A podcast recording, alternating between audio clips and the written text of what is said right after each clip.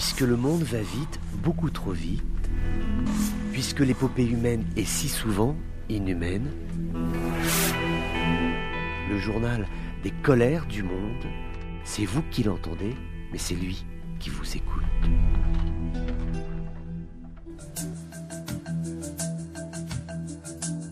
Bonjour à tous, bienvenue dans les colères du monde, bienvenue dans la colère euh, de la Turquie qui a tiré près euh, de 500 obus, 500 cibles qui étaient en Syrie ainsi qu'en Irak et ceci en réplique à un attentat sur le territoire national turc qui a été attribué par les autorités euh, de Ankara, soit au PKK, soit aux unités de protection du peuple, les YPG. C'était le 13 novembre dernier.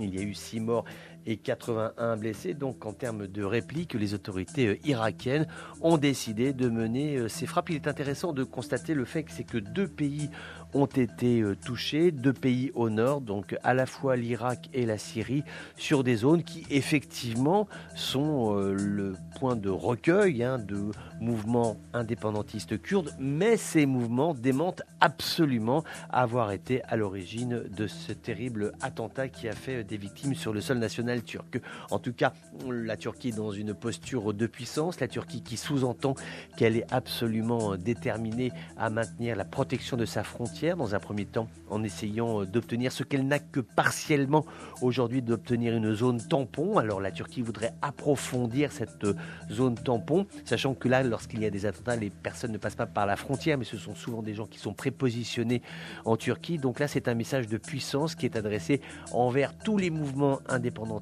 kurdes qui auraient la tentation de porter le combat sur le territoire euh, turc. Maintenant, il faut vraiment être extrêmement prudent parce qu'en règle générale, lorsqu'il y a des attentats qui sont menés par les indépendantistes turcs, quand ils en sont les responsables, ils les revendiquent. Or là, ce n'est pas le cas. Maintenant, la Turquie, la politique turque ne fait pas l'unanimité dans la zone nord syrienne, notamment. Hein. Il y a beaucoup euh, de groupes armés qui sont tout à fait euh, hostiles à ses comportements, à sa présence, à ses bases militaires qui sont aujourd'hui présentes notamment sur la province de Idlib. Donc encore prudence. Un, quant à la responsabilité euh, de cet attentat qui a été commis le 13 novembre dernier en Turquie, et puis aussi prudence euh, quant à la suite qui sera donnée par l'armée turque qui n'aurait pas intérêt à s'engager plus que besoin et plus qu'il n'en est actuellement à la fois en Syrie et à la fois en Irak.